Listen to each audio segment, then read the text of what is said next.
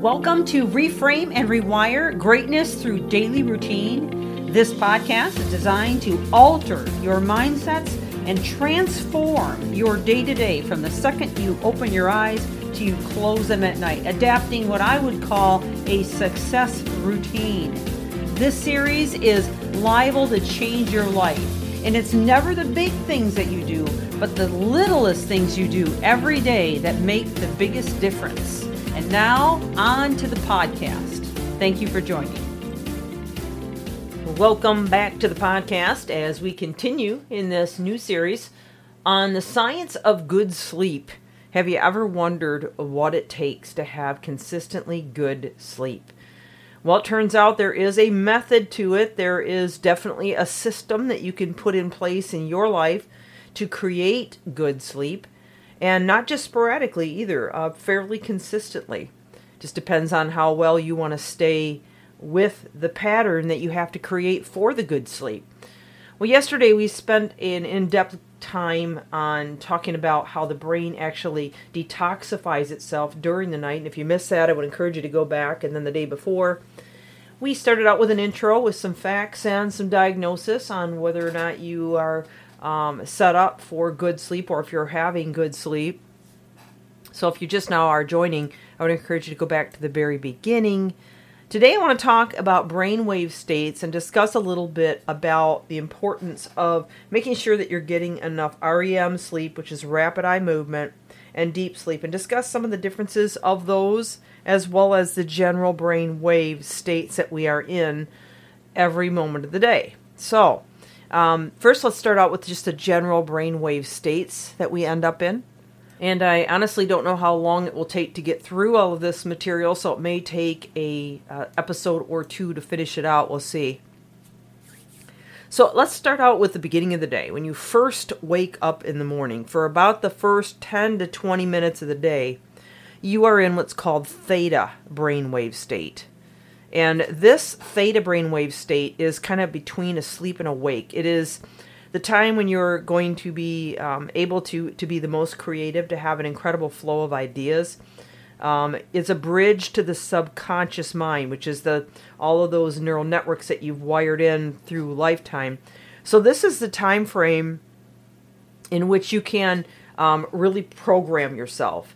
So to say that you need to be careful what you're thinking about when you first wake up in the morning is, is an understatement.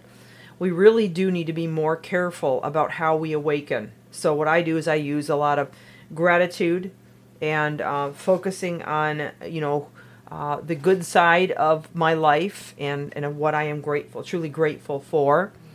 And then jump right into my exercise routine and positive thoughts about the day. Now, if you get up and you're crabby and upset or angry from the day before or frustrated because of the day you're going to start, or you flip on the news, um, you're setting yourself up for some really bad uh, programming. Okay? So, theta is actually the same as hypnotism. In fact, when you are hypnotized, you are in theta. So, that also happens right before bed. You're in theta again for the last 10 or 20 minutes before bed as you're drifting in and out of sleep or you know trying to get to sleep rather. So this is really important to understand because theta is the time when you can you know really create uh, new thoughts and even create better sleep if you're choosing your thoughts wisely right before bed. I, I can tell on days when i spend my time before bed thinking about the right thoughts versus the wrong thoughts because when i'm, I'm in the wrong thinking or listening to something I shouldn't be, I typically have a rougher night's sleep than when I don't. I would encourage you to ex- experiment with it. Try it yourself. Find out. okay, so um, that would be the uh, theta state is four to eight cycles per second. Um, and it's a very, again, four, and it's eight hertz to four hertz. It is definitely um, a place where you would have some REM sleep definitely in deep relaxation. Um, and again, with meditation or hypnotism, that's the state that you're in. So let's go ahead and move on to the next state, which is typically alpha, and that's 8 to 13 cycles per second. Uh, it's typically when you're relaxed, and it can compare to a light hypnosis or meditation. Could even be daydreaming. I'm sure all of us have done that before. So that's what you're in. You're in an alpha state when you're daydreaming. Um, and it's it, it can also come when, when you're kind of in a zone, say listening to music or watching a movie, or you're just engrossed in thought. Um, it's definitely a state that you want to be in when you're trying to focus on a project and you know with no distractions around you because it's going to help you be more creative. It's going to help you to dr- lower cortisol, which is a healthier state to be in, especially um, since you don't want to paralyze that frontal cortex of the brain. So alpha is a very healthy state. Uh, now the next one is beta. Beta is when we're fully awake, alert. This is where we spend a lot of our time during the day. Um, it is uh, it's okay to be in beta. I mean that's a normal part of life.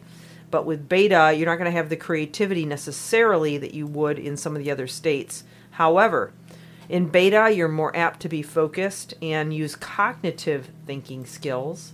It's also a place that you're going to be when you're uh, learning something quickly, uh, or you're just very active, maybe a little hyper, that would be your alpha state.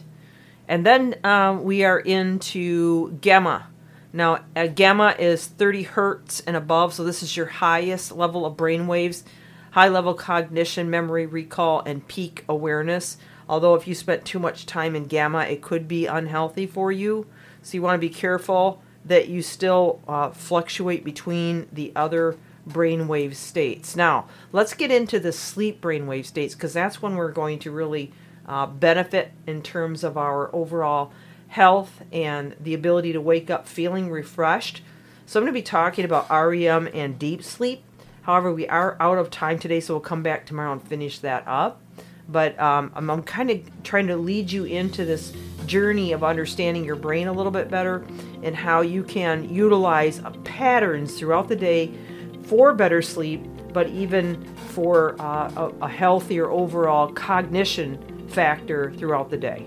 Thank you for joining us. Michelle Steffes, Reframe and Rewire.